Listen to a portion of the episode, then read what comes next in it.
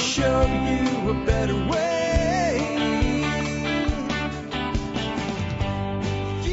Hi, folks. This is Jack Spirko with another edition of the Survival Podcast. As always, one man's view of the changing world, the changing times, and the things we can all do to live a better life if times get tough or even if they don't. Today is August the twenty-sixth, two thousand sixteen. This is episode eighteen fifty-eight of the Survival Podcast. And today is Friday, Friday, Friday. That's right. It's time for the Monster Show of the Week, the Expert Council Show. I've got six experts lined up for you today answering your questions. First up, I'll have Erica Strauss on making spa water. I'll have Stephen Harris discussing large inverters run by your vehicle and how to do that the right way. Thoughts on large-scale farm equipment from Darby Simpson. Entrepreneurial opportunities in the homeschool niche by Mike and Sue Laprise.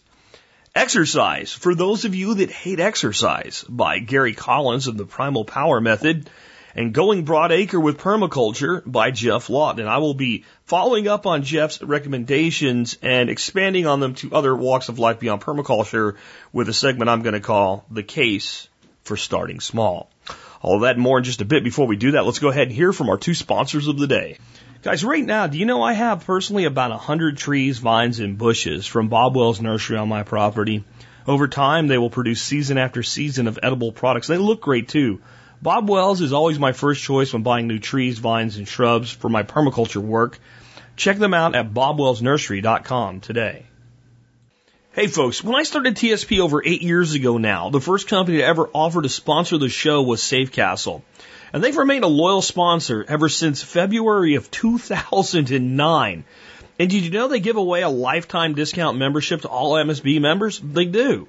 And that can save you big money on everything you can imagine for your prepping needs. And with SafeCastle, I do mean everything. Check out safe castle dot com today to learn more.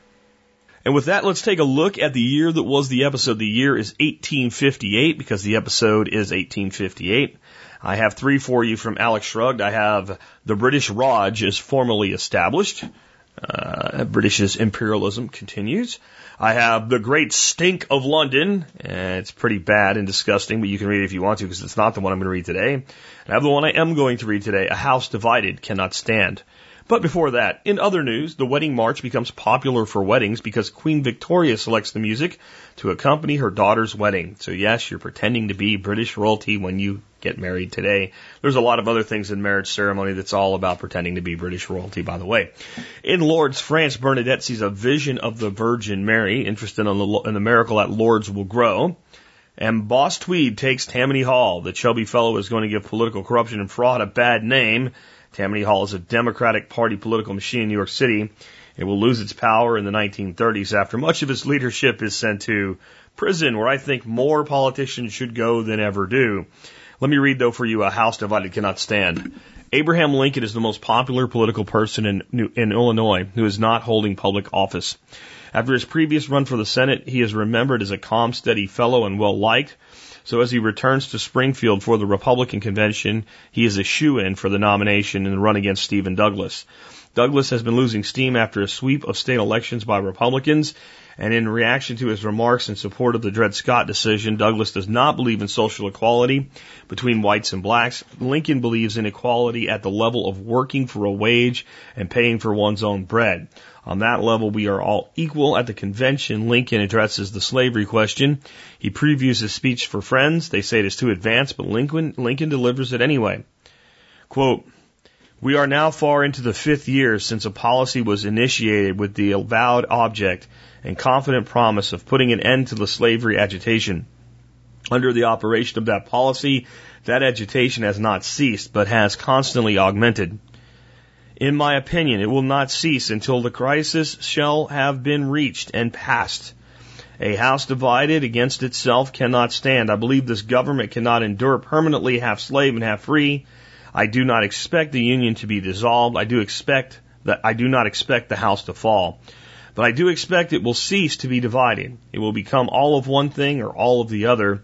Either of the opponents of slavery will arrest the further spread of it and place it where the public mind shall rest in the belief that it is the course of ultimate extinction, or its advocates will push it forward till it shall become alike lawful in all states, old as well as new, north as well as south. My Take by Alex Shrugged. His, shrugged. His speech was immediately criticized as an abolitionist, but in fact it was not. Lincoln said he did not intend to abolish slavery by fiat, but he did not support its expansion. Quotes from Lincoln can be tricky because while his goal to maintain the Union never changes, the way in which he goes about making that happen does change. His hero, Henry Clay, was called the Great Compromiser. Lincoln looked for compromise at first. Yeah, um, make no mistake about it, Lincoln's goal was not the freedom of the slaves. Lincoln's goal was the preservation of the Union above all things. You can think that's good, you can think that's bad, but that's that's what Lincoln's goal was. But what Lincoln is saying here is, if we continue this process of determining each state as it comes into our Union, whether it be slave or free, and trying to balance it fifty-fifty so that everybody feels good about it on both sides of the debate, that it will destroy the Union. And the Union will be torn apart. The, the, the course that we must go forward with is either this country is a country where it is okay to keep slaves, or this country is a country where it's not okay to keep slaves. And it's up to the nation to decide it, but it must be one or the other. Now the reason, the reason the slave states didn't like that is because the wind was clear at this point and the direction it was blowing was clear at this point, and the only thing that was going to slow down the abolition of slavery was as the nation expanded, continuing to expand the slave states. They knew that slavery was going to come to an end, even in their own states. But they, like much as we vote for the lesser of two evils today, because yes, we're we're heading toward the cliff, but this guy is going at a slow, lighter angle and moving slower, so it gives us more time.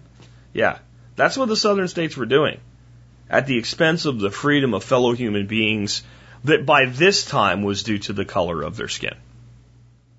By this time was due to the color of their skin. It's not how it started. It's nice to be told that and make it all a neat package. It started out with one human being able to own another human, and the first official slave owner in this country was a black man. Um, but by this time, yes, it was completely based on race. And we let the pigment of another human being's skin to define whether or not it was acceptable for them to be seen as property. And no nation could stand, especially if there were parts of that nation where that's okay and parts where it's not okay. It would actually be a stronger nation if it was one hundred percent slavery. I'm not saying it's right, but it would stand longer. And it would certainly stand longer if there was no slavery. It would stand longer than the first option as well. But that's what Lincoln's saying here. And this is not a defense of Ted Cruz at all. But it's much like when he was booed at the Republican convention for saying, vote your conscience. If the people that heard that really felt that, well, the, the all of us, if we all voted our conscience, would vote for Donald Trump, they would have applauded it. When you're faced with morality sometimes, it makes you reflect inward, and then you become violent outward, and I don't know, a few years later, you might end up in a war with brother killing brother. My Take by Jack Spirko. With that, let's get into uh, your first question today. This one is for Erica Strauss. We have a person that uh, knows they need to be drinking more water, but's not in love with drinking just plain water, and uh, wants to do something that's actually healthy. He says he's uh, heard of spa water. Is that the way to go? And uh, Erica, what can you tell us about spa water, and what are your ideas for it? Hey T S B, Erica here calling in this week to answer a question from James about water, flavors, and staying hydrated in unbearable heat. James tells me he's chugging a lot of water out in the field, and water can get kind of boring, but he doesn't want to drink Gatorade or use those little packets of electrolytes with fake artificial sweeteners and flavorings.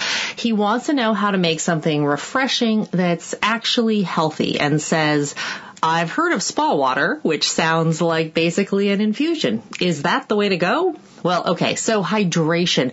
Let's get the easy part of James's question out of the way first and talk about spa water. Yep, that's just a fancy term for a fast room temperature or chilled infusion, water infusion. To make a spa water, grab some combination of fresh soft herbs, fruit, juicy vegetables like cucumber, citrus. Cut whatever you like into appropriate sizes and drop it in the water. twenty to sixty minutes later, lightly flavored spa water. That's really all there is to it. If you keep a pitcher of spa water in the fridge, you can sip on it all day. But beyond that, the stuff you're infusing in the water does tend to break down. So this is really a sort of short-term infusion. And when it comes to spa waters, I str- which I can't believe I'm even using that phrase on the Survival Podcast, but no, nonetheless, when it comes to spa waters, I strongly encourage you to just play around with whatever happens to be ripe and fresh in your garden right now. But here's a, maybe a few flavors to kind of get you started. Cucumber and herb. Cucumber is a classic addition to spa water. It's cooling, it's refreshing. You can just pop a slice or two in a glass or a handful of slices in a pitcher of water. Adds a really nice cooling quality to the water. You can pair this with a couple leaves of basil or mint or rosemary or some combination if you like, and you'll have a really great refreshing drink. Berries are also really good in water infusions. Raspberries, strawberries, blackberries, blueberries, anything like that. Um, just add a few berries to your water. You don't really need to crush them up or anything because they tend to be so soft that the water just pulls that essence of the flavor right on out. And then you can throw some herbs in there as well if you like. Mint and blackberry, for example, is a favorite, one of my favorite combinations. Uh, citrus is another classic. Lime water, lemon water, orange water, grapefruit water. You just squeeze a wedge of citrus in that water and then let let the wedge sort of hang out in there so the peel can continue to infuse the water a little bit. And again, herbs, very good. Lemon and rosemary is a classic. And then, of course, you can mix it up. I did uh, lime cucumber mint water a couple weeks ago that was really nice, and raspberry lemon and thyme water that turned out very well, too. So it's really just about throwing a little bit of those flavorful garden fresh things right in your water and then letting it sit. So if the goal is just to add a little extra something to your water just to kind of change it up a little bit, this kind of simple, fresh infusion is a great way to go. But when it's really hot and when you're sweating a lot and you're working hard and you're out in the garden and the heat's pounding down, your body really can need more than just plain water. And the infusion flavor of the spa water is not going to cut it because you sweat out minerals. We call them electrolytes too. And these electrolytes are important because they regulate stuff to keep your nerves and your muscles working properly, including your heart muscle. So if you start to get really low on electrolytes, you can have some, some problems with like your heart not working at the right speed or your muscles not kind of working right. You can have problems with um, fainting, passing out, all kinds of stuff that you really want to try to avoid. So if you are working hard in the sun, it really is a good idea to make sure at least some of your liquid refills those electrolyte stores too. The key minerals you really want to think about are sodium and potassium. If you can get hold of it, my favorite all-purpose, easy, natural hydration fluid is coconut water. Now, this isn't the same as the thick white coconut milk you get in a can and use like for curries. This is the water that comes out of the young green coconut. It's very rich in potassium and has moderate natural amounts of sodium and a bit of natural sugar. And it tastes really great too. In many ethnic markets, in my area at least, I can buy young coconut. To eat it, you just whack the top of the shell. It's sort of a soft, spongy shell. It's not the hard brown shell that you might think of when you think of a coconut. Um, it's quite easy to just kind of hit with a heavy knife or a machete, and it comes right off. And then you stick a straw in there through sort of the inner meat of the coconut, and you slurp that water up. The best tasting coconut water comes right out of the coconut, uh, but it is kind of inconvenient to carry a coconut out to the back forty, so there are a few commercial alternatives. Coconut water has become popular enough that you can get commercially packaged versions of one hundred percent coconut water in most hippie type markets, and you can order it online. I have tried a lot of different types of coconut water and rejected several for having weird off taste. So if you live somewhere where you can get to the kind of market that sells this sort of thing, um, Whole Foods, co-ops, that kind of stuff, it might be worth your while to go in, get a few brands, and see which one you like. My favorite package brand is called C two O. I buy it by the case online at Amazon. You can go there and check it out. Just use Jack's T-Spaz link if you do. The different brands of coconut water can vary a bit in their exact nutritional breakdown, but the C two O brand that I happen to have in front of me has fifty calories, seventy-five milligrams of sodium, three hundred milligrams of potassium, and twelve grams of sugar in an eight ounce serving. Original Gatorade, just to kind of have the comparison, has fifty calories, one hundred ten milligrams of sodium, thirty milligrams of potassium, and fourteen grams sugar per, again, eight ounce serving. So coconut water is very similar in calories and sugars, but has many times more potassium, about ten times as much potassium, and a bit less sodium. So that may or may not be a hydration advantage for you, depending on how much salt you typically eat in your diet. Most Americans struggle to get enough potassium in their diet, but do get plenty of sodium. But this is one of those things where your mileage may vary. So the big drawback to coconut water is it's expensive. This is kind of a trendy, hippie-ish health food product, and it tends to come with that health food store price tag. So here's a basic way I make my own homemade rehydration electrolyte mix to add electrolytes to my water for pennies a serving. It doesn't taste as good as coconut water, but it will get the job done when it comes to hydration. So here's what you're going to need. Normal, plain old salt. I like fine sea salt, but even table salt will do. And you're going to need a product called low salt. Low salt is a salt substitute for folks who really have to watch their sodium intake, who can't have a lot of sodium. It's primarily potassium chloride instead of sodium chloride. So it's It's very high in potassium and has a little bit of sodium.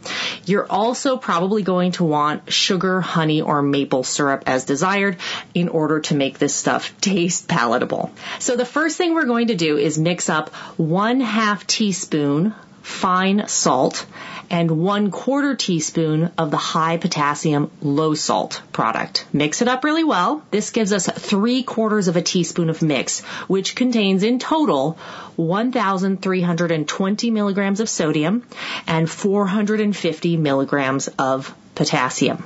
Now take one quarter teaspoon of that mix and add that to one quart or four cups of water.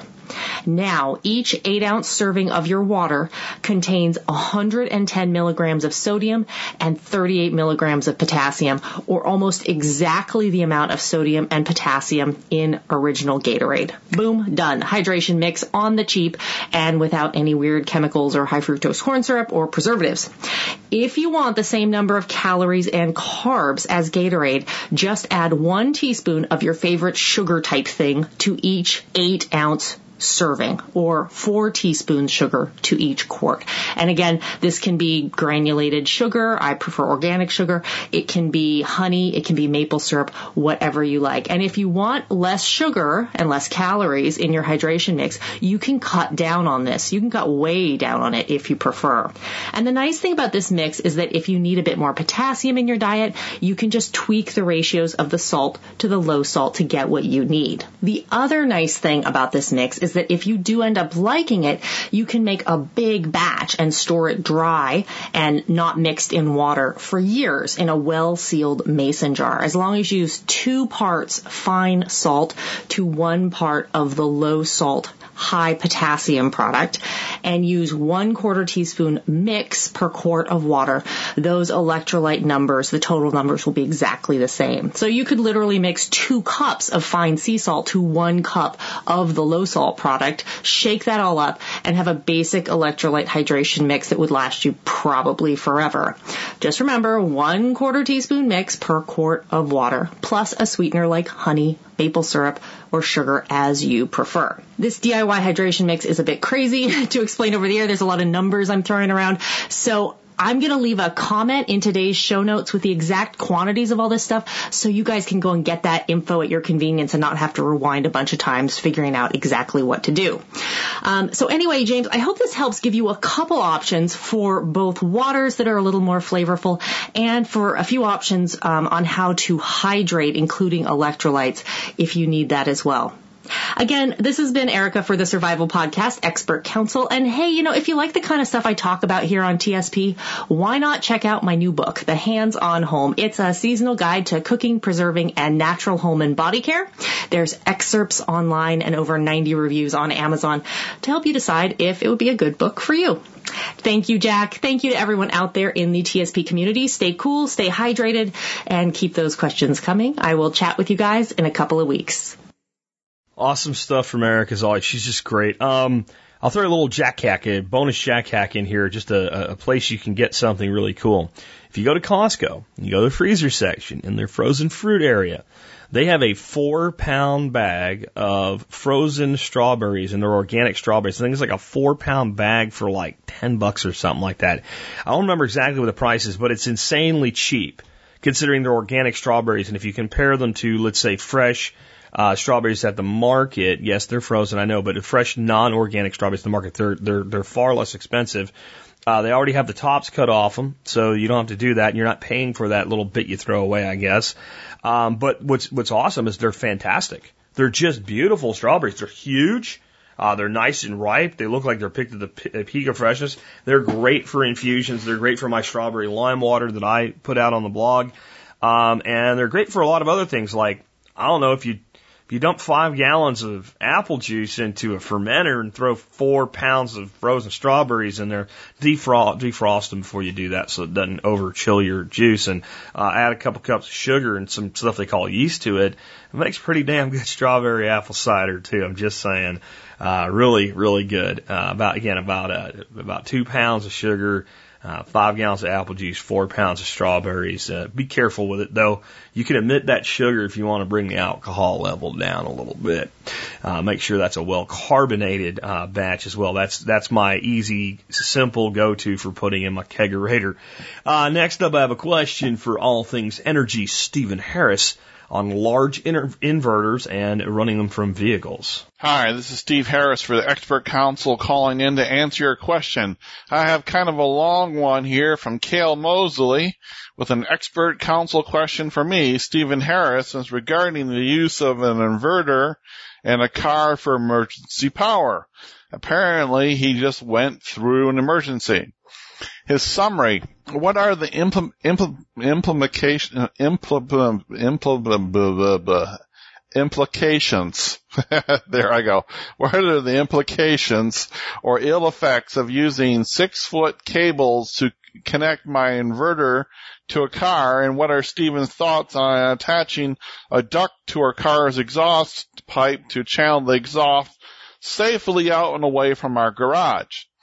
Here are the details. Friday night, we received seven inches of rain in a three-hour period with the power out. All the neighborhood sumps that weren't on backup started filling up rapidly. Hey, your sump pump filling up when it's raining and there's no power, that is one of those dire feelings. So I jumped in to save my neighbor's basement by starting by running an extension cord all the way up to his garage, plugged everything in, and discovered that my little five hundred watt inverter couldn't get his sump pump running. Well, in reality, maybe your little five hundred watt inverter couldn't get its sump pump running because maybe his sump pump needed a surge power of seven, eight, or nine hundred watts for a few seconds before it started running at three, four hundred watts for thirty seconds to pump the water out. But don't forget, five hundred watts is forty-two amps at twelve volts.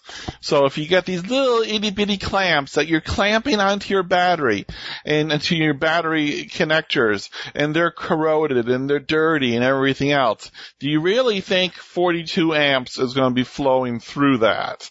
So um, your inverter might have been fully capable of handling his sump pump. Your connection to your car battery might not have been able to handle the five hundred watts. So don't forget, people, it's not just your your inverter and its power, it's how well that is connected to your battery, because that's where the current's flowing. And if it's just like little itty-bitty teeth of something clamped on, you're not going to get hundreds of amperes flowing through those little itty-bitty connections. So fortunately, he says, our basements were all spared when the storm subsided after just three hours, and the power came back on after three and a half hours. The good news is my wife has given me a green light, woohoo, to go work on this backup power project I've had in mind for months.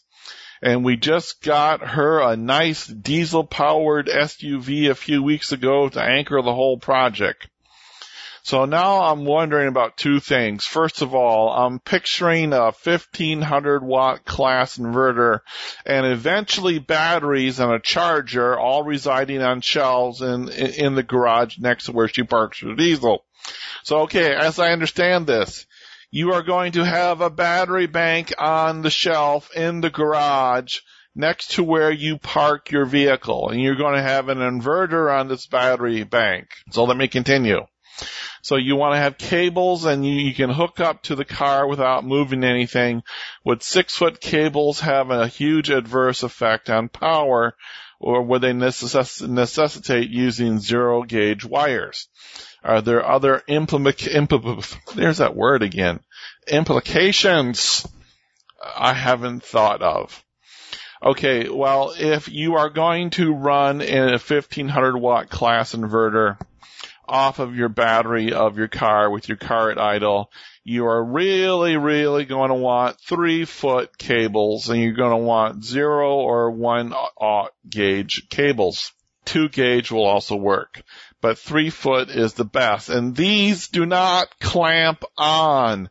They get screwed on, and they get screwed on, and this is only going to work if you got a top post battery, because those have nuts that tighten everything down to hold the clamps tight. So what you want to do is, before your disaster happens, is you go find some more nuts and some washers that will fit on that uh screw, and you screw them on so they're ready and willing to be used when you need them. So you don't have to go looking for them or have to untighten your battery clamp just to put on the cables going to your inverter. So everyone get this. The power fails. You take your fifteen hundred watt inverter and you have it mounted to a piece of wood, as I show you in the battery bank video at battery one two three four dot com. And then you place this on the car, and that way it's not shorting out to anything. And with the car off, you unscrew your secondary nuts off of your battery terminals, and you put the terminals, the ring terminals for the three-foot cables going to the inverter on the batteries. Then you screw down your second set of nuts and washers to make a really good, solid, tight connection to your battery. Now remember, just because you have a one point two one gigawatt inverter, or in this case a fifteen hundred watt inverter on your vehicle, does not mean you are going to get that much power off of it for a long time. Yes, a sixteen hundred watt inverter will give you sixteen hundred watts off of your car battery. However, the car in, the car alternator could might only be making four hundred to eight hundred watts while it's sitting there at idle. It might be a two hundred watt uh, alternator, but that's when it's spinning at eight thousand R P Ms as you're driving down the road. You're sitting here at idle.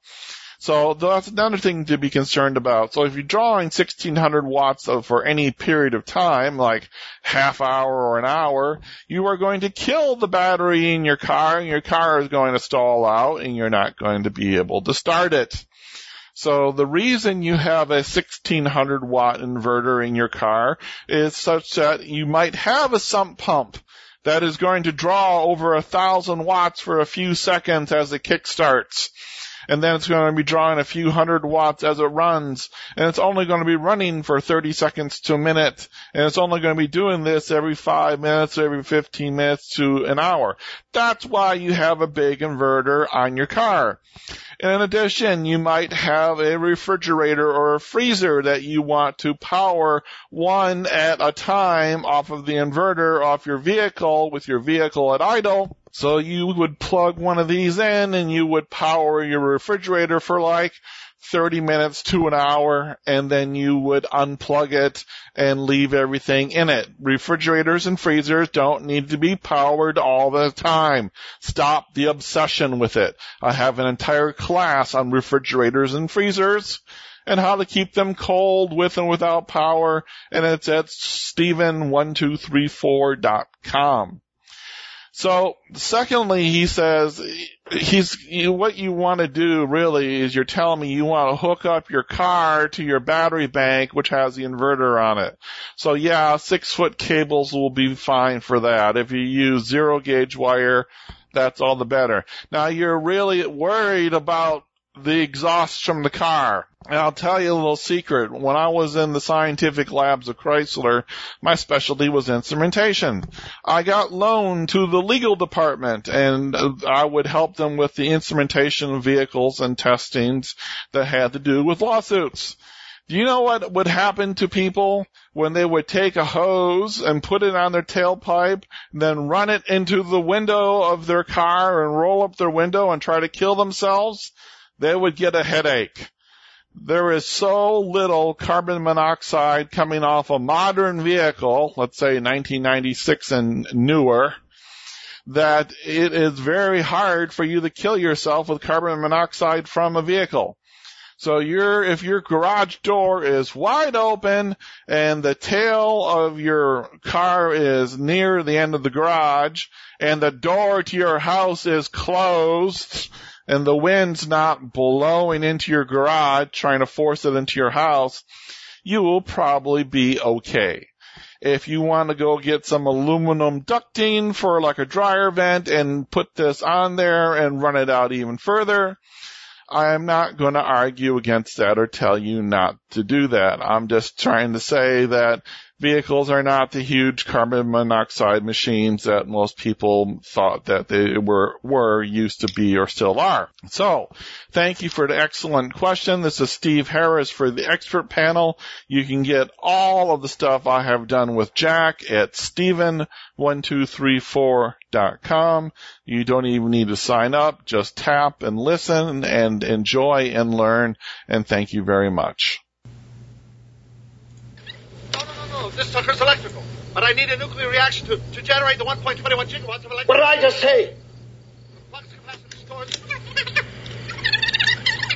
This sucker's electrical, but I need a nuclear reaction to, to generate the one point two one gigawatts of electricity. one point two one gigawatts!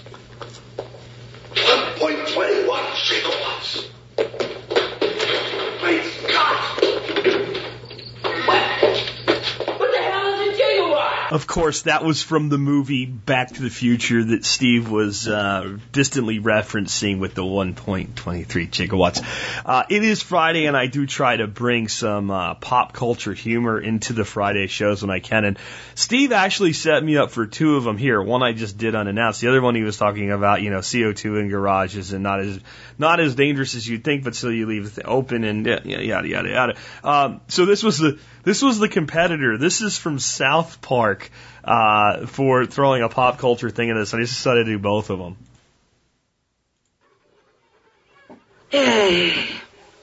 What happened? I thought you were going to kill yourself. I tried. Went to sleep in my mom's car in the garage with the engine turned on. But you didn't die? Freaking hybrids, man. They just don't do the trick anymore. All right, now back to something more serious. We have a question here for Darby Simpson on his larger equipment that he uses on his farm, like his trailers and maybe tractors and things like that. Darby, take it away. Hello again, everybody. This is Darby Simpson with the T S P Expert Council calling in to answer another question. Uh, this week I've got one from Mike in West Virginia, and he's wanting to know if I can discuss some of my larger equipment that we use on our farm and for our business, and uh, what I'm looking uh, for in that uh, equipment. Uh, specifically, Mike was curious about, you know, trucks, trailers, tractors, and, and that kind of thing. So, Mike, thanks for sending in this question.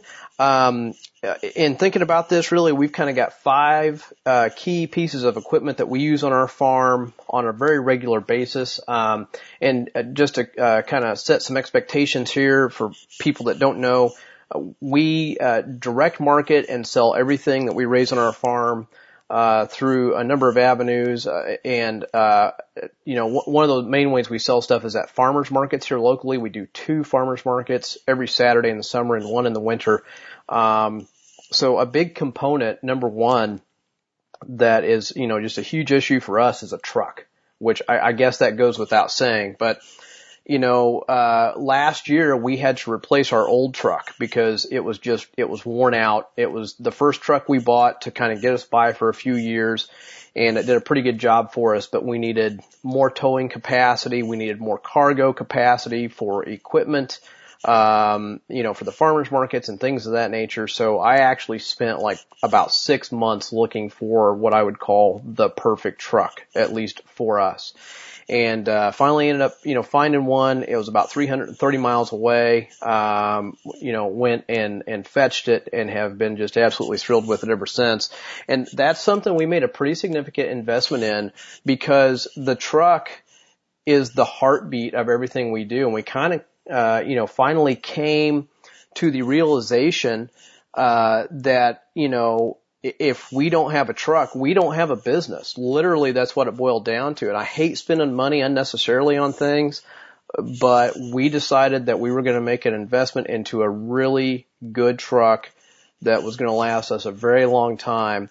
Uh, you know, the, the old truck was just kind of getting to the point, you know, every repair was five, six, seven, eight hundred dollars. Some of it was stuff I couldn't do myself. I was having to take it to a shop. We were without it. We were narrowly, uh, you know, uh, uh, avoiding missing farmers markets, you know, by borrowing a truck here and there from a family member, and it just got to be too much. So we retired the old one, bought the new one. Um, and I, what I was looking for was a half ton truck, because I really don't need a three quarter ton truck, um, except for like once or twice a year. And I tell you what, on those days, I just hire somebody that's got a three quarter or one ton truck to do that work for me. Um, but I wanted a half ton truck that I could tow ten thousand pounds with, that had a six and a half foot bed and, and a crew cab. And I tell you what, used trucks are, they're expensive. They're not cheap, man. Um, but like everything else, there's a bell curve, and that's kind of what I looked for. Uh, and initially I thought, you know, uh, maybe we can get away with spending, you know, twelve, fifteen thousand bucks. We were throwing our money away. It was junk. Uh, we had to go up quite a bit in price to get something that was, you know, halfway newer. It was about six years old. Uh, but had lower miles on it. We know it's going to last a long time. So for us, that, that was a big investment. It's something we use literally all the time, four or five days a week for the business, and we just can't live without it. Uh, the next thing is, uh, we have a Kubota R T V, and that is a side by side, uh, with a, uh, you know, a bed on the back. I use that every day, two to three times a day. Uh, we have had that piece of equipment for a little over two years. I've put like twenty-one hundred or twenty-two hundred miles on it just driving around the farm. That gives you an indication as to how much it gets used. I would absolutely lay down and cry without that piece of equipment. Uh, it is, uh, it's just so essential for hauling feed, and, you know, Uh, we can pull the livestock trailer with it. Uh, we can move the flatbed trailer with it. We can, you know, we can do so much with it. it it's an off-road piece of equipment. It's, it's, uh, you know, it's a little four by four, but, uh, if you're not aware, Kubota doesn't build side by sides, uh, like, you know, uh, on, on a four wheeler based, uh, platform. Kubota builds tractors. Uh, so this is basically a B series tractor. It's a twenty-three horse diesel. It's not fast, but it is a workhorse. Uh, that was another significant investment. But, um, you know, it was just something we needed. It was something we, we had to have. Again, we, we use it all day, every day. Uh, it's an essential tool for our, our business. And, um, you know, that's just something we couldn't live without. Uh, now some other things we have, uh, we did buy a tractor a couple of years ago. Uh, something I looked for in that was about fifty horsepower. Uh, and I wanted something that was thirty-three, thirty-five hundred pounds. Purely, uh, for the fact that, you know, my biggest need with this tractor is to move twelve hundred pound round bales of hay in the winter when I'm, I'm feeding my cows. I could have gotten away with a lot smaller tractor, honestly, for the rest of my needs, except for that one need. So, um, but you know, you, you gotta, you gotta have what you gotta have. Um, and as a friend once told me, you can always use a bigger tractor for a smaller job, but it does not work in reverse. So, having a, you know, a little bit more tractor than you think you're going to need, in my opinion, is, is a good idea. Uh, it ceases to amaze me how many uses we have found for that tractor. Um, and we use it pretty frequently, not every day like the other stuff that I've mentioned, but pretty frequently. I do think it's something you can live without, uh, uh, particularly if you have something like an R T V that you can use to tow, uh, trailers around off road. Um, it's, it's something you can borrow or rent from a neighbor. It's not necessarily something you have to purchase, but we just got to a point where we, we really needed a tractor that we could rely on. Uh, we needed some business expenses, and it was, it was a really good purchase for us. Um, livestock trailer, you know, uh, we use that pretty frequently, a couple of times a month. Uh, but again, you know, it's something I, I, I didn't have my own livestock trailer for a number of years, for about four years. Um, I didn't own one. I rented one, uh, from some other local farmers. In particular, we have a lot of row crops on our farm that we haven't converted into perennial pasture. And that tenant farmer, uh, we were working with had a livestock trailer. He was barely using it. I would just borrow his trailer and I would rent it from him. I'd give him a few bucks, or I'd take him a bag of meat. Uh, and I would always return it in a, you know, better condition than I borrowed it in. And that worked out really well for us for a number of years. He got to the point where he was buying a new livestock trailer and was selling that old one for fifteen hundred bucks, and I snapped it up. Uh, and it's, it's served us well for a number of years. Um, I don't think that's something you have to make a, a significant investment into. If it's got good wheel bearings and good tires and it'll, it'll hold the critters, uh, that you're hauling, you know, that's, that's good enough. But again, and that's something I think you can rent or borrow pretty easily. And then the last thing we have that we use pretty frequently is a flatbed trailer. Now, we use this for a lot of stuff on the farm, but the the main thing we use it for is hauling our chickens to the processor and picking the chickens up from the processor, because it is it's it's pretty good size, about sixteen, eighteen foot long. It'll hold a lot of chicken crates. It'll hold a lot of coolers and a lot of product. Um, you know, it's it now that's one of those things. Uh, it, it'd be tough to live without that. And I, I don't know that that's something you're going to be able to borrow very easily, or that I'd be able to borrow very easily. Um, you know, fortunately, that's something I haven't had to buy. It belongs to a, uh, a friend of a, of a relative, and he didn't have a place to keep it. He stores it on our farm. Uh, we, we've maintained it for him, and in exchange, uh, for him keeping it here, uh, he, he lets us use it. You know, he pays the insurance and the plates and stuff like that. But those, those are the, the big pieces of equipment that we use on our farm on a regular basis. Um, you know, out, outside of, uh, outside of that, we, we really haven't made any other significant, uh, investments in that kind of thing. Um, you know, we did buy a second truck a few years ago because we do those two farmers markets I mentioned, and that really takes a truck to go to a farmer's market, at least when you're selling meat. So, you know, uh, any, anyway, that's, that's really all I've got, Mike. Um, those are the, the big chunks. Uh, if you got more, uh, specific questions than that, please feel free to shoot me an email. Uh, for the rest of you, if you'd like to learn more about me, you can check out my website at Darby Simpson dot com. There's a lot of free blog articles out there on all things related to for-profit farming on pastured poultry, pork, and beef. Um, again, that's Darby Simpson dot com. And if you like listening to this kind of stuff, hey, go over to Permaculture Voices dot com and check out the podcast I've been doing with Diego this summer called Grass-Fed Life. There are over twenty episodes out now. Uh, you name it, we've talked about it. Uh, business, marketing, nuts and bolts, how to, production, um, you know, family lifestyle. Uh, it, it, we've, we've covered just about everything. Uh, this past week we had a two hour episode come out that was a case study on a guy that wants to go from, uh, part-time farming to full-time farming. And we kind of broke down his scenario and ran through a number of options for him to help him make that leap. And and with that, I want to mention that uh, myself, along with Diego Footer of Permaculture Voices, we are hosting a uh business-oriented workshop here uh near our farm in Martinsville, Indiana, this upcoming November third through the fifth. Uh, it's going to be a three-day intensive workshop. Uh, it is going to be on for-profit farming. It's a business essentials workshop on covering this this whole idea of transitioning from the corporate gig to the farming gig and what that looks like in your personal context. Um, I, I would encourage you to go out to the uh, the website again, permaculture voices dot com uh, backslash farm business, and you can uh, you know check out the uh, the curriculum that we're going to be covering there. We do have some V I P tickets available. The first twelve people who register get some uh, extra goodies for signing up, and those are already selling. So head on over and check that out if you're interested in coming here uh this November third through the fifth. As always, everyone, thanks for shooting your questions in. Keep them coming. I love answering them, loving help, helping you guys out. Everyone out there in T S P land, have a wonderful weekend. Take care. Thanks for that, Darby. Appreciate uh, the uh, words of wisdom from somebody that's been doing it for quite a while now and making a go of it, uh, making a good go of it too, and, and always selling out his stuff. And, and Darby is just a fantastic guy. And if you want to know if it's possible to make a living farming, all you got to do is look at what Darby's doing. And he's one of those people that'll tell you exactly how to do what he's doing. Doesn't fear competition because, well, in, in that niche, there's not a lot of it. Uh, there's a lot of competition in the garbage food market, but in real food that's built on real, real pasture and real soil, uh, there's more demand than there is product than there will be for a long time. And that's opportunity for those of you that want to go that route. Next question is for uh, Mike and Sue Laprise, uh, who are our homeschool uh, parent experts, and uh, they are going to answer a question today on entrepreneurial opportunities for those that want to serve the homeschool market. Mike, Sue, take it away. This is Michael and Sue Laprise with Halo by Sue dot com for the Expert Council. Hey, Jack and T S P community.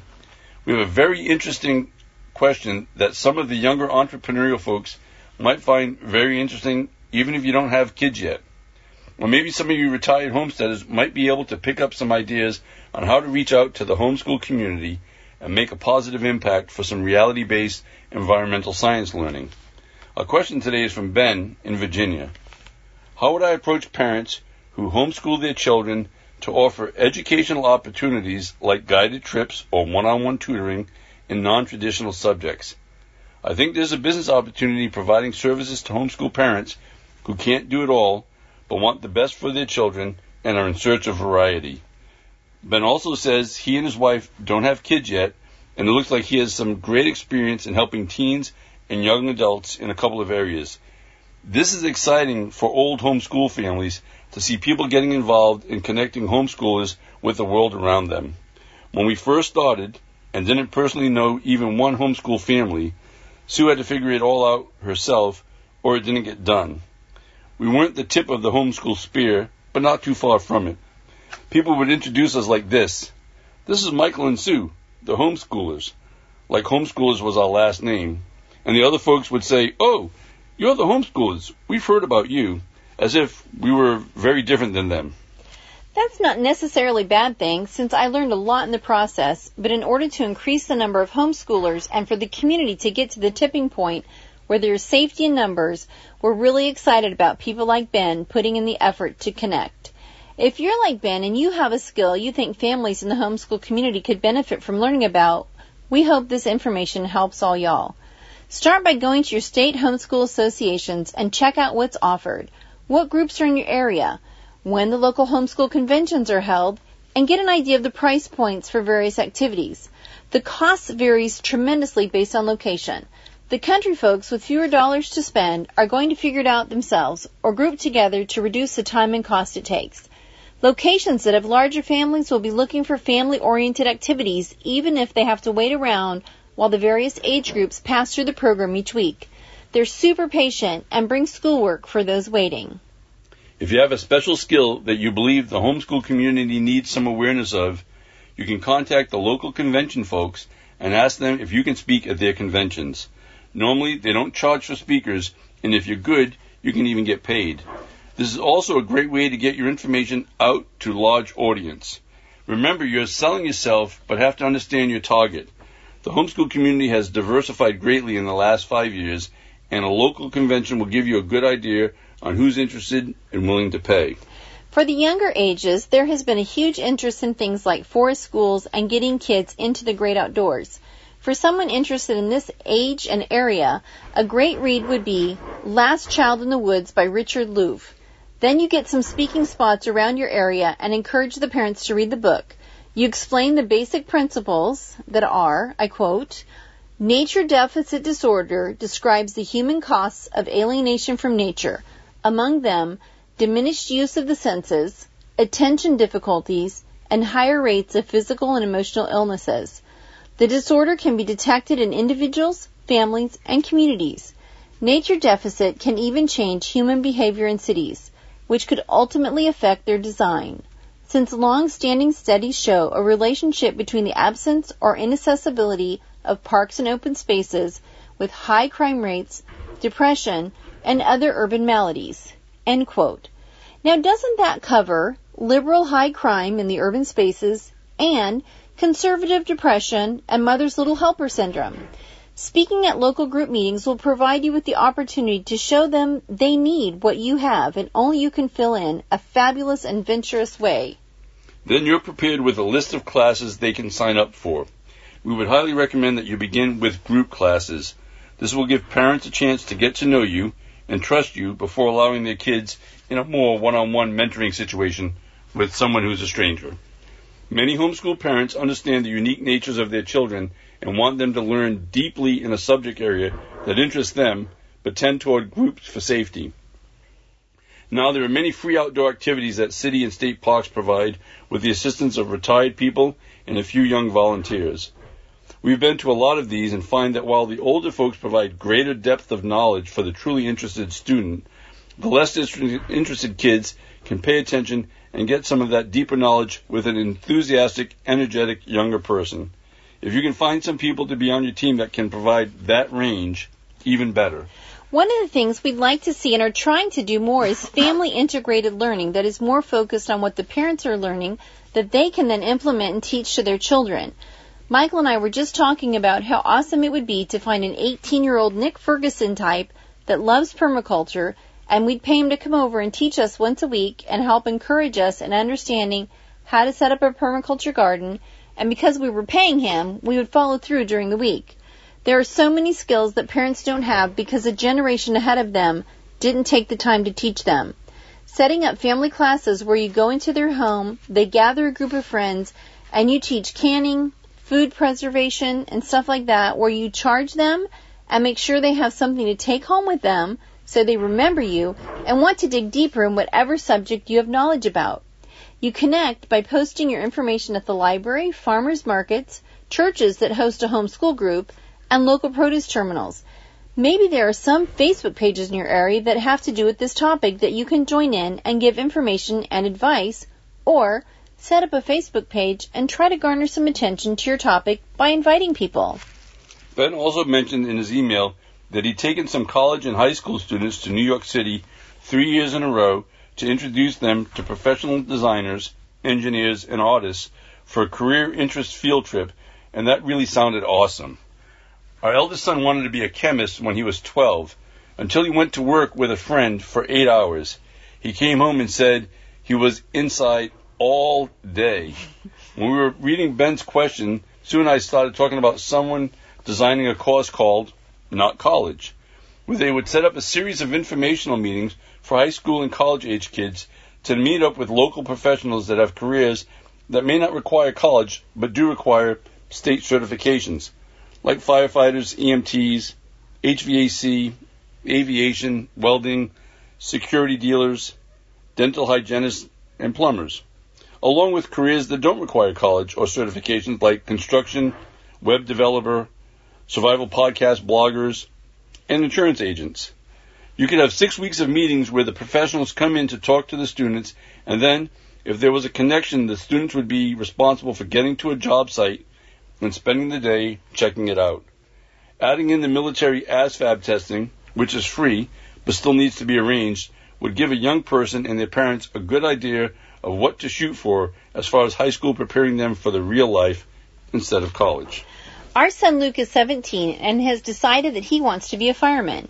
We work with him to set up a seven-week course over the summer to investigate the history of firefighting and the great fires in history, to learn how to cook even better by making dinner every Wednesday night using different techniques, tools, ingredients from the garden, along with ones he's never used, and it's been awesome. Then he teaches a fire safety experiment each week to his younger siblings and their friends. This week was a variation on sinking and floating that included what is flammable and what isn't. His audience had his full attention. He's working on his ham radio certification, and his geog- geography class is learning the area that our local volunteer fire department keeps watch over. And, of course, he joined the volunteer fire department. This is our fifth seventeen-year-old, so we have gotten better at asking questions and narrowing things down along with providing experiences. But we have to say, the first time around, it was really hard, so we would have paid for a mentoring group that helped kids discover their strengths and gave them ideas on career paths. Some things to remember about homeschooling families. They tend to have more kids than the average family, so be flexible on the age levels for your programs, that would be helpful. Most of them live on one income, so pricing is critical for a new venture. We recommend you start as low as you can for larger groups to get the people heading in your direction, and then offer more specialized classes at a higher rate for advanced classes. Homeschoolers travel in herds with a variety of age levels, so we would recommend that you offer the same skills at various age and difficulty levels, and allow the parents to be present and participate. We set up a writing seminar with our favorite instructor, Andrew Poudoua, with Institute for Excellence in Writing, and he wants and enjoys the parents being there in the room while he's teaching the writing classes. One, so they can see what their kids can do with his program, and two, so that the parents will understand how the program works. So often teachers want to separate the kids out from their parents, and believe me, parents can be difficult, but learning to work with them in the group setting and giving them something to do, making them learn along with their kids, and all that will go a long way to repeat customers. You guys out there with skills can put them to use in the homeschool community. Be clear on what you're providing. Maintain the same location as much as possible. Be on time.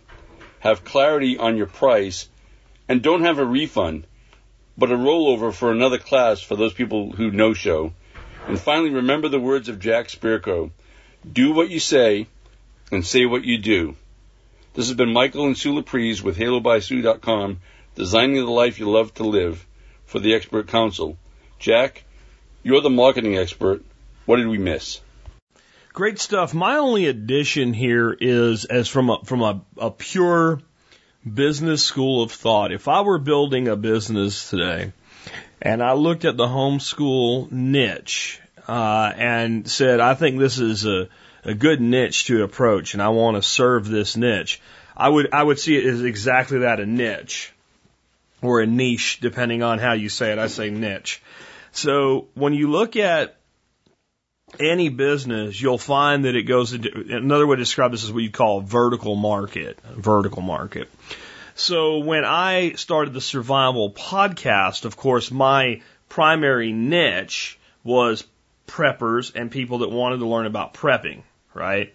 And that was a, a, a great vertical within the entire concept of self-sufficiency and self-reliance. It's the the low-hanging fruit. It's why I called the show the Survival Podcast. But if you were to, to take a cross-section of this audience today, you would find people that are, are preppers. You would find people that are now prepared but would not call themselves preppers. You'll find people that are primarily homesteaders, uh, farmsteaders, back-to-the-land people. You'll find people that are primarily worried about alternative energy or producing their own food. You'll find actually that the, the, the, the audience is far more diverse than you would ever believe. And some of the people tune into specific shows and some people tune into all the shows. But the vertical of preparedness mindset, I'm, I want to do something about this, survivalism, that was a great vertical to build the business on. But I never intended, never intended to build the show and the business of it only on that, because it's too narrow of a niche. Now, I can reach anybody in the world. My cost of delivery is very, very low. Even today, uh, my my cost of delivery, I, I consider the cost of my web services hosting. And that's about one thousand dollars a month today to serve as many people as I do with a large audio file every day and make sure all the sites work and everything else like that. It costs me about one thousand dollars. In the beginning, it cost me like ten dollars a month. So imagine now you're trying to go into a narrow niche and you can't reach everybody in the world. You can't reach everybody in the country. You can't even reach anybody, everybody in the state. Now your narrow niche is even more narrow. Okay? And then within that niche, you have a varying demographic. You have people that, frankly, some, I've met some homeschoolers that the only way I could describe them is dirt poor. And I've met some homeschoolers that are extremely affluent. But when you're selling to a market, you're going to primarily be able to draw revenue from the the median upward. So now we've taken the geographic area you can reach, okay? We've taken the median, which is the middle. It doesn't even matter, right? If if the bottom's not dirt poor, right? This is a, a constant in, in, in when you sell into a market, you're primarily going to sell a product that costs money to the median of your niche and above. So that's half. That just ends up being half. Take a niche to a niche to a niche to a half.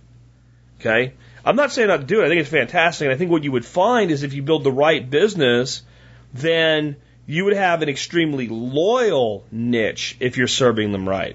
But then you have to think about it this way. Let's say you figure out that in your general geography, there are about two hundred families that you can sell to, all right, and uh, that will pay for your product.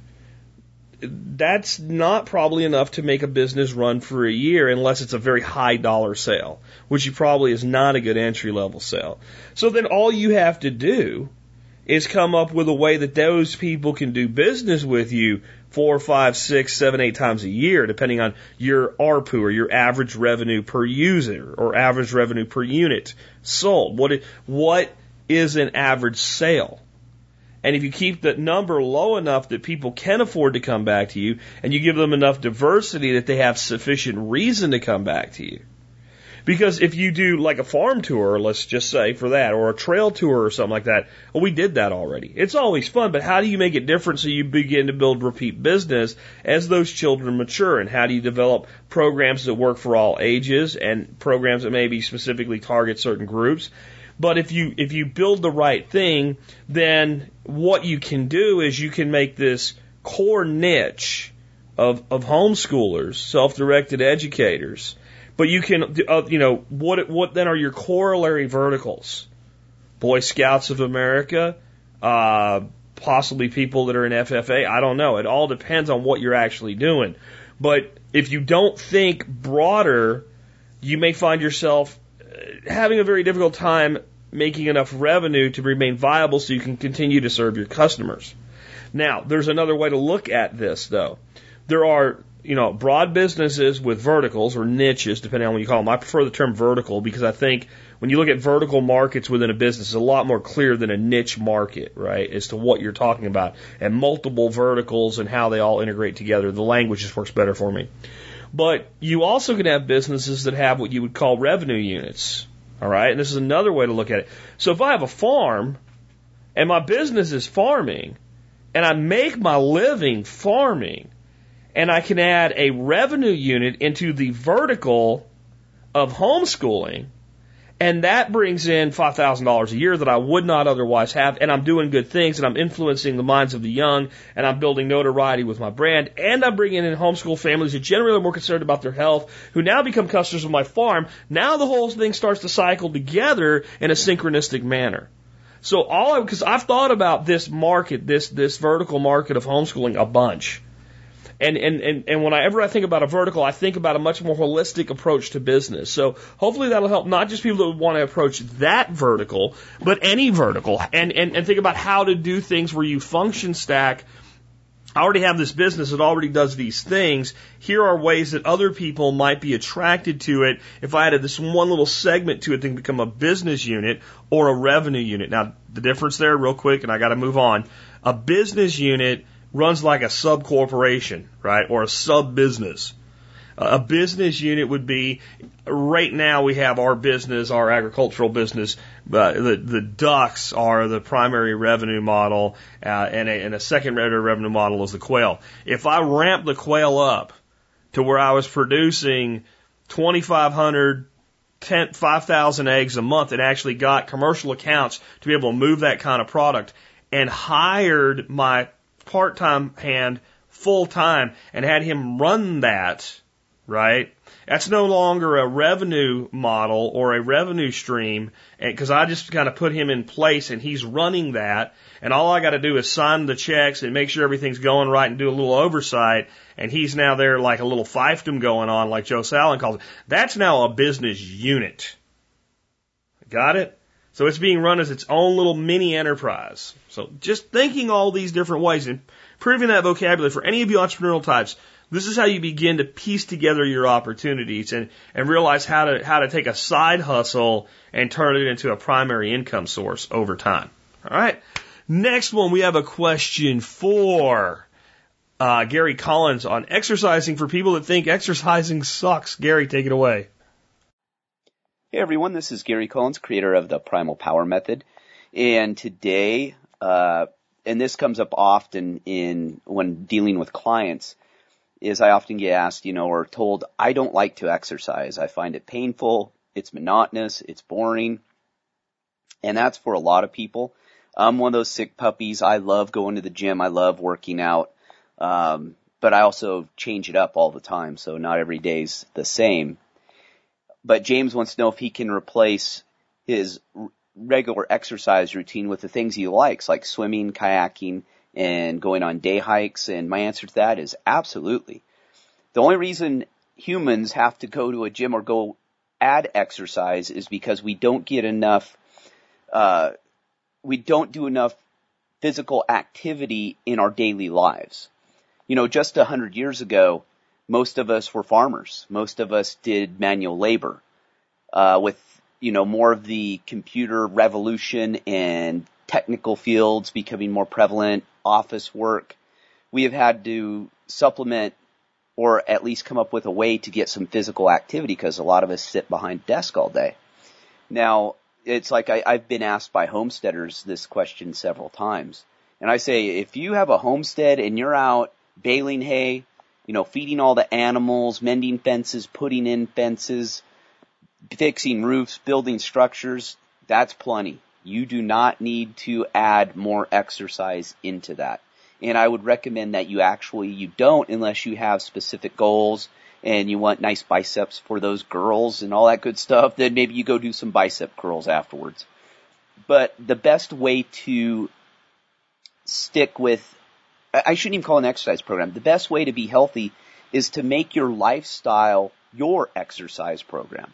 So, you know, do the things you enjoy. You know, if you like biking, hiking, you know, uh, going out and, and hiking to go hunting, you know, those kinds of things, uh, that is exercise. That is the way it works. You know, I actually tone down my exercise routines when I'm real busy with the house, building the house and working on stuff. It's just too much to work out and then spend a full day working on the house because I'm getting burning a ton of calories. I'm getting plenty of exercise already. And again, it depends on your goals. If you want to have a specific physique and look a certain way, well, then you're going to have to implement some kind, usually some kind of lifting routine, uh, resistance training of some sort, because, you know, you have to train all the muscles, and depending on your, your lifestyle, you may only, if you're hiking, you're not going to be working a whole lot of your upper body. So you may have to add some push-ups in there, maybe some crunches or some sort of abdominal and core workout. But yeah, no, James, that is totally fine. And especially swimming. Swimming is a full body resistance workout. So that is a great one. Um, kayaking and day hikes. You got it. James, you, you're doing fine. If you're doing the things you enjoy, that's the way to do it. Thanks a lot, guys, and if you have any questions, make sure to hit me up in the comment section. Thanks. Yeah, personally, I think the, the, the best exercise for human beings is walking, and I believe it's what we were designed to do well. And I think we have this belief that our ancient ancestors were running around all the time, fl- swinging from trees and lifting up rocks and heaving them, and I don't think that's how hunter-gatherer societies work today, and that's therefore probably not how they ever did work. There were times of a, of immense physical endurance being necessary for brief periods of time. Anybody that's ever participated in combat sports of any sort, though, knows that it's inherently limiting how long you can go. That's why we have, in boxing, rules and rounds, right? Because if you... If you get no rules and no rounds, and the goal is to kill the other person, you'd be surprised how quickly uh, two two people end up spent and one ends up winning. Right? So the human being was designed as a walker, as a stretcher. Right? These are two very natural functions of human beings. And if you look at uh, the the few hunter-gatherer societies that are left, they spend a lot of time walking. They spend a lot of time laying on the ground. They spend a lot of time stretching, they spend a lot of time talking, and they don't eat our modern garbage. And the more modern garbage you eat, the more work you got to do to compensate for it. So that's that's another thing out there. Now, on the swimming, I'd like to give you something we do here that I think is an incredible exercise. And it's very easy because you don't you sweat, but you don't know it because the water takes away. We have a uh, an above ground pool, like probably the most popular uh, dimensions of above ground pool in the world, twenty-four foot round and uh, four foot deep, and flat bottom. There's no deep end, and that means it's great for things when the kids come over to play volleyball and water basketball and stuff like that because everybody can stand the same. We have a pretty heavy duty pump. Uh, then on high, the damn thing's got some current to it. I'm, I'm telling you, just when you get in it, you don't really notice it. A little kid gets in it and they're holding on to the wall because it's taking them away. What, what my wife and I will do is we'll get in the pool and we'll go the direction of the, the current and we'll run in the pool. So you're, you're, you're running, but you keep your arms below the water and you, you're, even though your feet are touching the ground, you go like you're running and you, you use your arms like you're swimming though. You cup your hands like you're doing a freestyle stroke. You got your body. So your breathing is, is a natural breath and it's more like walking, but you're walking through water. Uh, you're going the direction of the current, yet you're exceeding it. So you're having the resistance of the water. So it's a low impact. So it's the only real exercise I was able to do much this year until very recently as I was dealing with my knee recovering. And I'd say it's about ninety-nine percent recovered at this point. But you do that, I w- you do it for whatever frequency you want. This is what we do. We do two laps, or t- I'm sorry, twenty laps like that, as fast as you can, which isn't that fast because you're running in water. When you get to that twentieth lap, you turn around and make two laps. It's, it's not really, I would call it as fast as you can because you ain't going to go fast, as hard as you can in the other direction. And, and that has been an incredible way for us to work out. It's fun. It, it's more like challenging yourself to something. And if you get to the point where you think it's too easy, just add another lap or two, right? Now, the thing about going the opposite direction, you get that water moving, man. And when you first turn around and you go back into it, you're going into a current that's probably like fourteen miles an hour at that point. And that means to go one mile an hour, you got to be putting out fifteen miles. It's probably not fourteen. I would bet it's probably somewhere in the neighborhood of eight, eight, eight miles an hour, I'd guess. I, I'd like to figure out some way to, I know how to test it. I can test it with an interval and uh, just timing a float. But uh, it's probably somewhere in that, you know, eight-mile current, right, which is eight-mile-an-hour water is not like eight-mile-an-hour wind, guys. This is a different thing. You push hard for that first lap. The second lap, by the, by the second half of the second lap, it starts to get a little e- pretty easy because your body momentum breaks that strong current. Uh, and that's why we only do two laps in the opposite direction. But uh, I honestly believe that, like, if someone designed pools to do this with controls, you know, like controlled currents or whatever, like a lap pool or something like that that was designed to actually keep going instead of staying in place, you could almost build a whole fitness craze around it. it it's an incredible workout. And like I said, it's very, very low impact, uh, and it's something that anybody can do. You don't have to be a great swimmer to be able to do it. Anyway, with that, let's go on to the next one. I have a question for Jeff Lawton on broadacre permaculture. And uh, Jeff's got some great advice on it. Hi, Jeff Lawton here, coming to you from Australia. And my first question is from Matthew. And uh, he's, uh, his question is about how to handle existing growth and overgrowth on a site that intends to install broadacre permaculture. Now, let's hope you've got some experience in broadacre permaculture, because if you don't, it's best to start off small and expand out on what you know will work. Um, and um, what you've got here is a broadacre installation on approximately thirty-five acres of land. That's quite a lot of land to dive straight into. So hopefully you've got some experience, at least with uh, farming, but particularly with uh, broadacre application. Um, the land is uh, roughly twelve acres tillable, fifteen acres of pasture with minimal trees, but some groves of locust, sporadic, mature Ozark, uh, Ozark orange. The balance is either overgrowth, growth, overgrown fence rows or areas that have not been maintained. The fence rows and overgrown areas consist of a mix of Asian bush, honeysuckle, Ozark orange, autumn olive, wild cherries, raspberries, blackberries, multi-flora rose, and maybe some fast-growing stuff. Um, tillage areas are boxed in by these fence rows. Was previously in corn and soy, but has been in hay for three years. Intends to put in trees here on contour in phase one. The pasture is scattered. Uh, the pasture has scattered hedge trees um, at maybe one to two an acre, I think that is. Eventually, I plan to expand forestry plantings to the area. This will be phase two to three. Um, would you clear the fence rows before planting the phase one trees? Would you clear the overgrown area uh, acreages or leave them as is? They're not particularly productive or navigable right now. Uh, location is Southeast Indiana, Zone five. Um, well, Matthew, um, my general rule about clearing is... Um, I never clear, clear old growth forest or forest of quality. Um, anything that's uh, low quality growth, less than twenty years old, um, I'm prepared to clear to put in water harvesting systems and more diverse, rich ecosystems of permaculture style. Um, in the subtropics, I'll take down uh, low quality twenty-year-old regrowth to put in dams and swale systems um, because I know they'll quickly repair the landscape.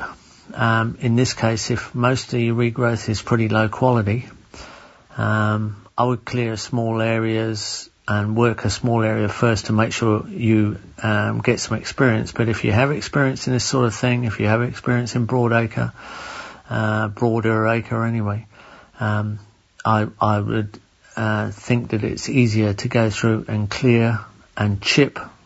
Um, return all the uh, chips as mulch into the system, um, or clear and pile and windrow, and then put in your uh, your dams and your swales and your earthworks, um, and use the organic matter to um, uh, bring fertility back into the land.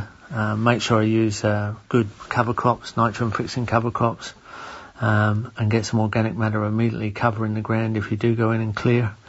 Um, chipping would be ideal if you do, um, but I would definitely emphasise that you just take it easy and make sure that you know what you're doing if you're going to do such a, a clearing. Um, in small areas, you can definitely work in amongst regrowth and clear by hand. Um, in the larger areas, it is quick with a machine, but make sure if you use a machine, you don't scrape the ground and pile your topsoil up with the organic matter in your piles. Uh, be very careful the way you strip it off. Um, and uh, don't waste the organic matter. Return it as a chip form if possible, or pile it up and then spread it out as a windrow of rotting organic matter between your trees on contour. Um, and um, maybe you're going to deep rip uh, with, a, with a chisel plough or a yeoman's chisel plough, or maybe you're going to put in swales and dams and other earthworks. Um, to make sure the landscape's rehydrated. So um, it's not a straight answer, I'm afraid, um, and it does relate to how much experience you have.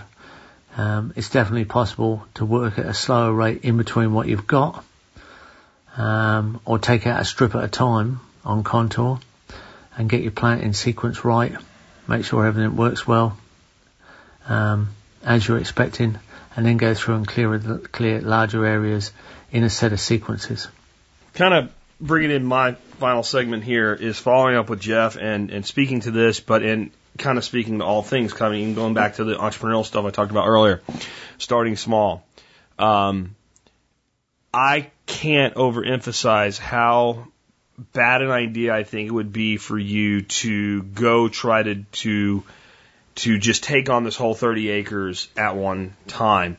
The fact that you're asking this question means you're not sure what to do. And when you're not sure what to do, you have a propensity to do something Jeff and I talked about uh, a couple weeks ago, type one errors.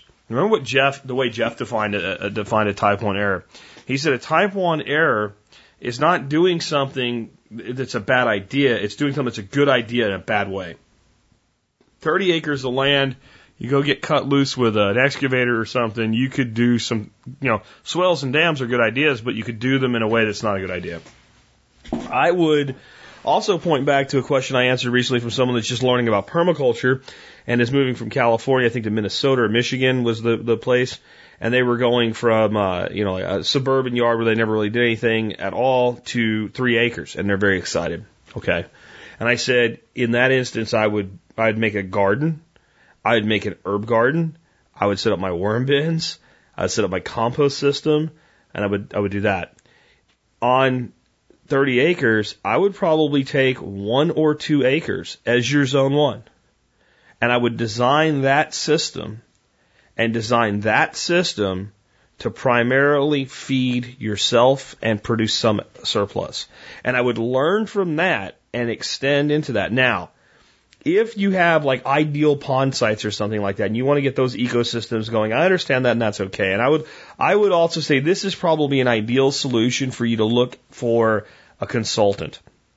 And a consultant that has some experience with larger scale stuff, um, You know, you, you might even contact Mark Shepard. I don't think he would take the project on personally, but he may have someone that may be interested in taking the project on for you, though he will push you to do it all quickly. And I'll, I'll explain why in just a second, but you just try to get like, like your head around this. Bill Wilson from Midwest Permaculture has some large scale experience. Nick Ferguson could probably be quite valuable to you. You'd have to pay his travel to, to travel up that way where, where Bill is closer to you. Um, but these are all, like, I would, before you really, unless you're willing to take a couple of years to slowly phase it in and really start with an area where you're going to test all your ideas first and figure out, I hate that, I love that, I don't like that, this is good, but it should go here. I would really think about getting some, some expertise in on this, but definitely start small. Break it down to a couple acres. And a couple acres is a bigger system than most people realize that it is. Now, thirty acres isn't that big a system if it's going to be a grazing-based system. So my other thing is, don't you dare clear anything until you know exactly what you're doing at the day after it's cleared. Because all you're going to do is either create erosion or it's just going to grow back and it's going to it's going to sucker and be worse than ever. Right? You're either going to bare strip it and screw it up. Uh, so you, when you have bare ground, you should have whatever's going in that bare ground sitting there, and it, the second that, that bulldozer's done pushing or that excavator, seed and mulch are down there and trees and bushes are going. You have to do it that way or you will hate yourself. You will hate yourself. It's also kind of, you know, it's a good time of year really to do the work though. Because if you're going to put dormant bushes and trees and stuff in, but you probably don't have a design yet. So start small. Now, I'll let Jeff's response speak to the rest of it. But I want to talk about starting small, period. Um, when I discussed the vertical niche, vert, you know, type of thing in the homeschool market, you could, you can go two ways with that approach. It's good to have that vision, that, that big thinking. But what happens, and I've seen it with so many entrepreneurs that I've worked with, uh, as partners with, and, and, and that I've worked with as, as my clients when I was in that business. They're so worried about making sure they don't rule out all these wonderful things they're going to do. They won't knuckle down and, and, and market and go after that one niche. So back to the homeschool thing, there's nothing wrong with that business starting out and saying, I'm going to build this business and I'm going to start with this niche of homeschoolers. And I'm going to get a core and I'm going to figure out exactly how to serve my customer and what works. And I'm going to develop my, my payment methodology, my collections, uh, my billing procedures, uh, figure out where and how contractors or employees fit into this business. What are my best marketing venues? I'm going to test market marketing pieces or what have you. And I'm just going to do it all with this one thing. And I'm going to, I'm going to go after this one thing. And, and when I get, you know, thirty customers in this one thing, I'll have a viable, proven concept, and then I'm going to go back to the drawing board where I drew out the big picture, and I'm going to say, now what's my next niche to expand with? This is how businesses get built. I, I mean, I worked with some big companies, companies that were doing four or five million dollars a year already when I started working with them, and, you know, they were, one was in telecommunications. And was very, very good at what they did in telecommunications, working with companies like Verizon and A T and T and stuff like that. And they're using mathematics, uh, very advanced self-learning mathematical algorithms to allow those carriers to say, hey, that area right there is going to fall over and not be able to serve clients in six months uh, when, when their own engineers couldn't see it. That's how smart these guys. And they were good at it. They did it. Um, and, oh, look, that piece of equipment we think we need there, we don't need it there. We won't need it there for another two years, so we can reallocate it over here. Very, very intelligent decision-making software, and, and quite successful at what they were doing. And the the right path was to, to dominate that space. But when we put together marketing for them, they would constantly say, but we could we can do the same thing for airlines. We can do the same thing for the medical industry. We we don't want to typecast ourselves. That company, I don't think, is in business anymore. And there's no reason that should be the case. No reason that should be the case. That company should be in business, and they should be doing what they could do for all those other industries. But because they would never anchor down on their marketing and, and, and, and fully penetrate, or simply say, this was the other option I gave them, they didn't like this either. Okay, fine. You, you, you, you've got this bit you're doing, business you're doing with telecom. You, you've got... Uh, your, your salespeople and your account service people working that anyway. Why don't you pick one of these other things, and let's build a subunit to go after it? They want to do that. And again, that company that should still be in business and doing, you know, one hundred million dollars a year in business today, I don't think is doing anything. And I've seen it with little entrepreneurs. I've seen it with guys that I go and I, when I used to do, you know, web marketing, I'd sit down with local businesses, and they they couldn't focus on on starting small. Even if they and even if you already got a business, when it comes to expanding it, you start small on the expansion. You pick a piece of the business that can be grown, and then you target that and you grow it. This is how you do anything. It's how you do an education, right? This is why people get overwhelmed and think they can't learn a new skill set. They they go to YouTube and they watch, you know, they want to learn. Let's say you don't know how to shoot, right? You don't know how to shoot a gun. Uh, handgun very well at all. You, you basically know enough to not shoot yourself or somebody else with it, but when it comes to drawing, picking a target, taking a shot, doing a follow-up shot, uh, shooting steel, let's say, like, like I P D A or something like that.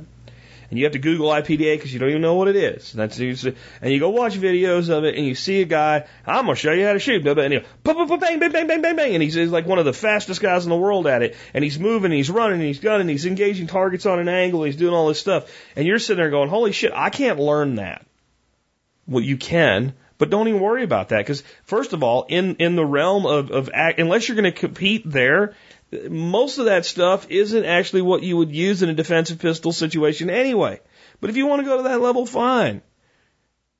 Learn how to properly draw your pistol, take aim at a single target at a distance that's comfortable for you, fire a single shot, return it to a safe condition, return it to the holster, and do it again. And do that until you can do that proficiently, and resist the temptation to fire the second shot when you miss the first one.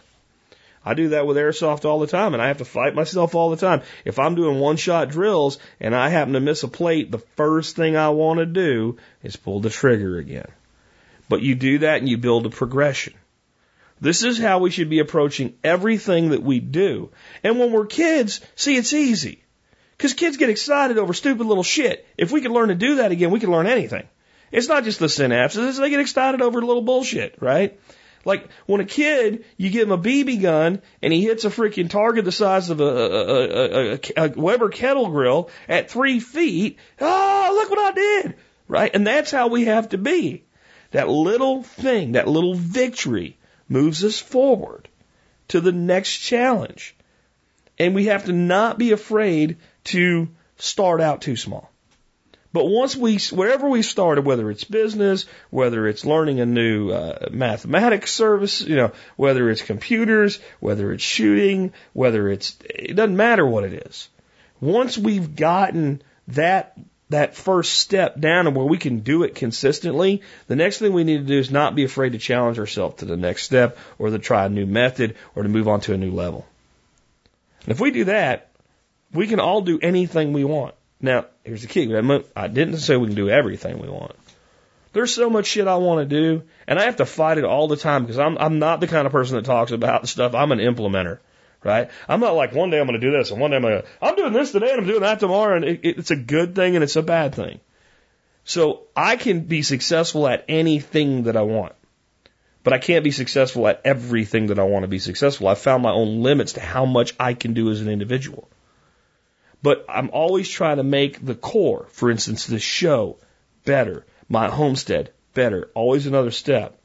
And I did the same thing, and it's why I'm so cautionary now with the homestead. I went apeshit here. I started digging swales and putting in garden beds all over the place, and everything was disjointed. But I knew how it was going to all, and it is kind of like Nick Bergner came by uh, a few months ago, and he said, this is a system now. He goes, I was worried when you started because I didn't see a system. Now I see a system. And I, you know, I told him, I said, well, first of all, I had to figure out what wasn't going to work here. And I had a unique opportunity where I could afford to fail a lot. But now that I've done it, I could go back and I could do this a lot more methodically.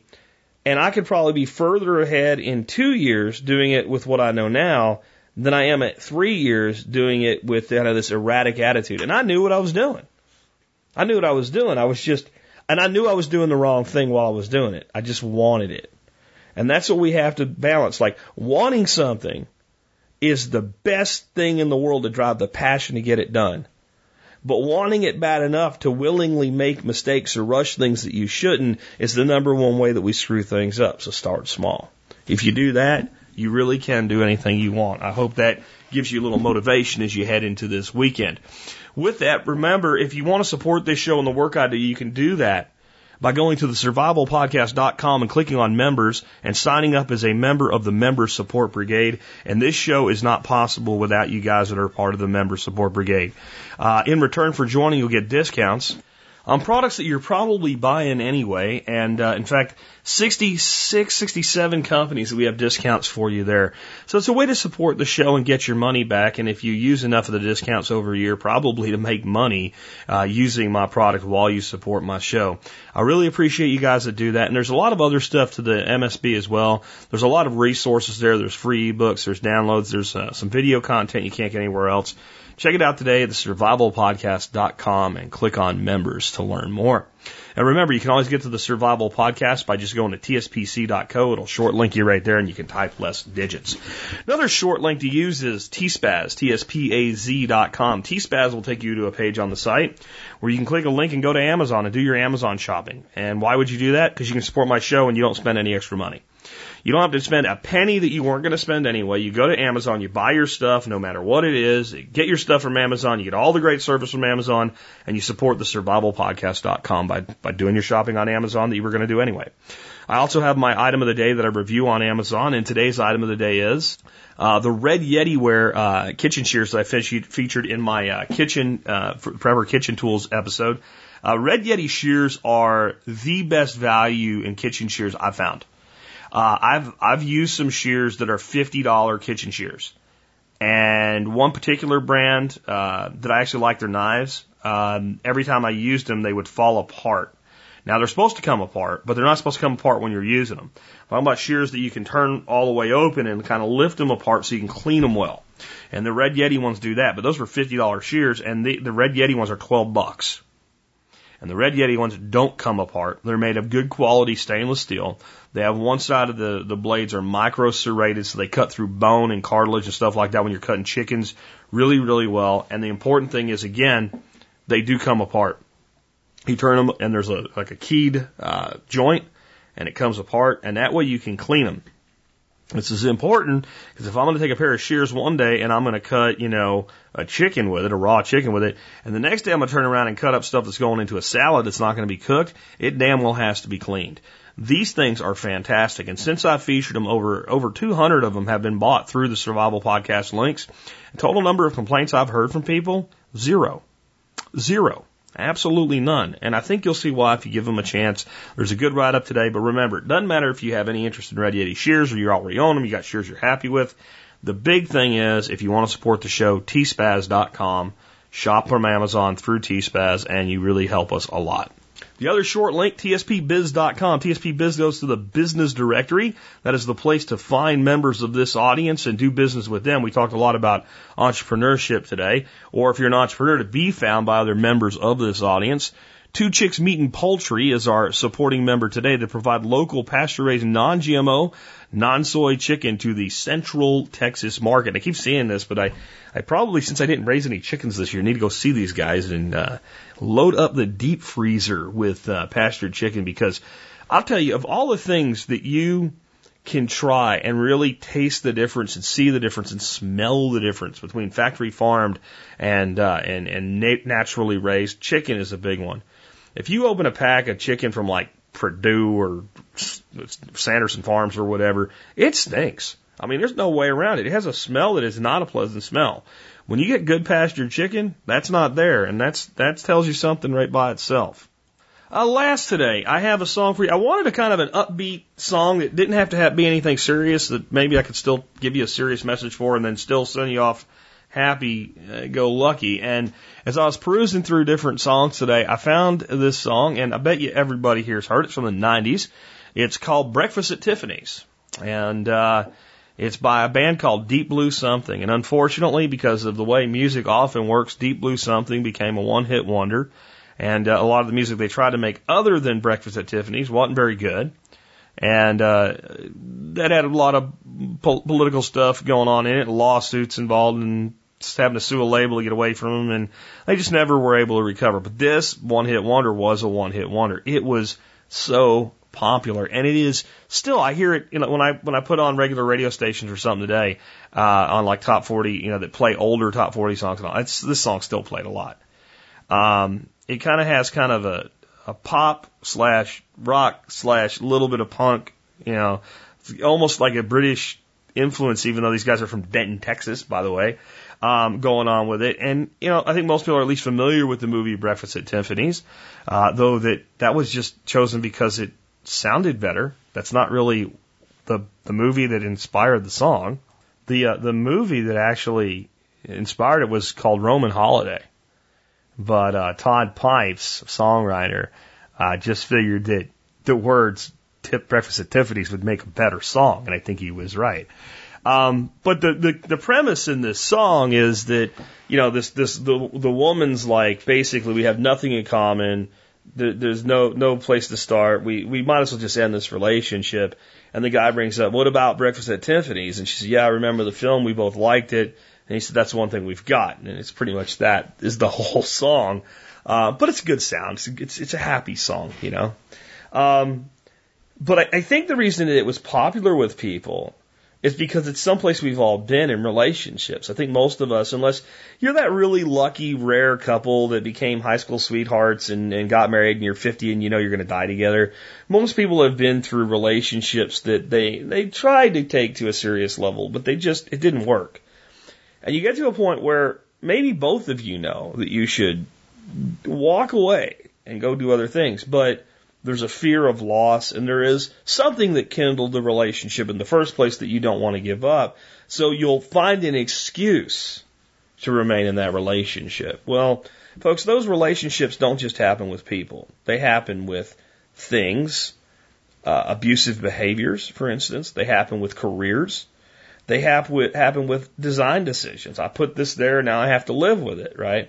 They happen in so many things in our life. There are people who are working jobs that they should be finding a way out of that won't, because they say things like, I've got responsibilities and I've got to pay the bills. And, and that's true. That means you probably shouldn't just quit your job tomorrow with no plan B.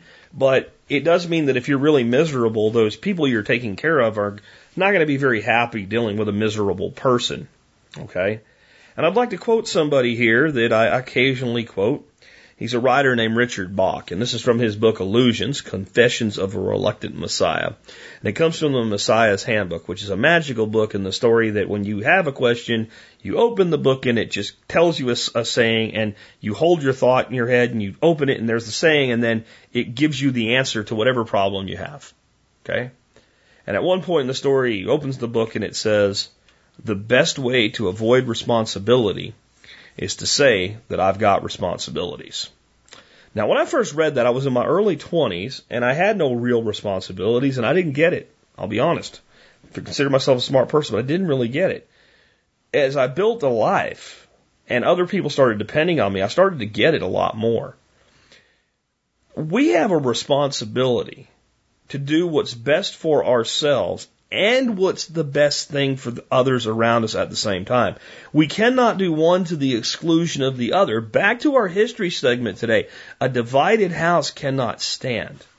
I cannot be the father of a family and do only what is best for my family to the exclusion of what's best for me and have a family survive. Nor can I be a father who does only what's best for me to the exclusion of what's best for the family as a whole and have the family survive. And there is your divorce rate today. No matter who else gets blamed, that's what it's come down to. Well-meaning people who do everything for their family but nothing for themselves and become so miserable that they are actually disliked by their family, and they feel hate, they feel rejected then. How can you not want to be, I do everything for you, and well, you're not the guy you used to be, or you're not the woman you used to, right? And th- this all stems from this belief, this belief that we either must serve ourselves or we must serve others, that there can be no coexistence where we both serve others and ourselves. And we use the excuse of responsibility to avoid the true responsibility to find the balance and do the work to make it happen. It's amazing what you can get from a song when you really think about the life issue it's describing, whether or not the artist meant for you to. The other side of that is, it is just a cool song. And it's got a good beat to it. It should make you feel good and send you off into your weekend in a willingness to kick ass and take names. And if there is something that's making you miserable, if there is something making you less of who you should be for yourself or for others, then find the balance and the way to correct it, and don't hide from the responsibility to live the life that you're supposed to be living. With that, this has been Jack Spirko with another edition of the Survival Podcast, helping you figure out how to live that better life if times get tough or even if they don't. You'll say we've got nothing in common. No common ground to start from, and we're falling apart. You'll say the world has come between us, our lives have come between us. Still, I know you just don't care. And I said, what about breakfast at Tiffany's? She said, I think I remember the film, and as I recall, I think we both kind of liked it. And I said, well, that's the one thing we got.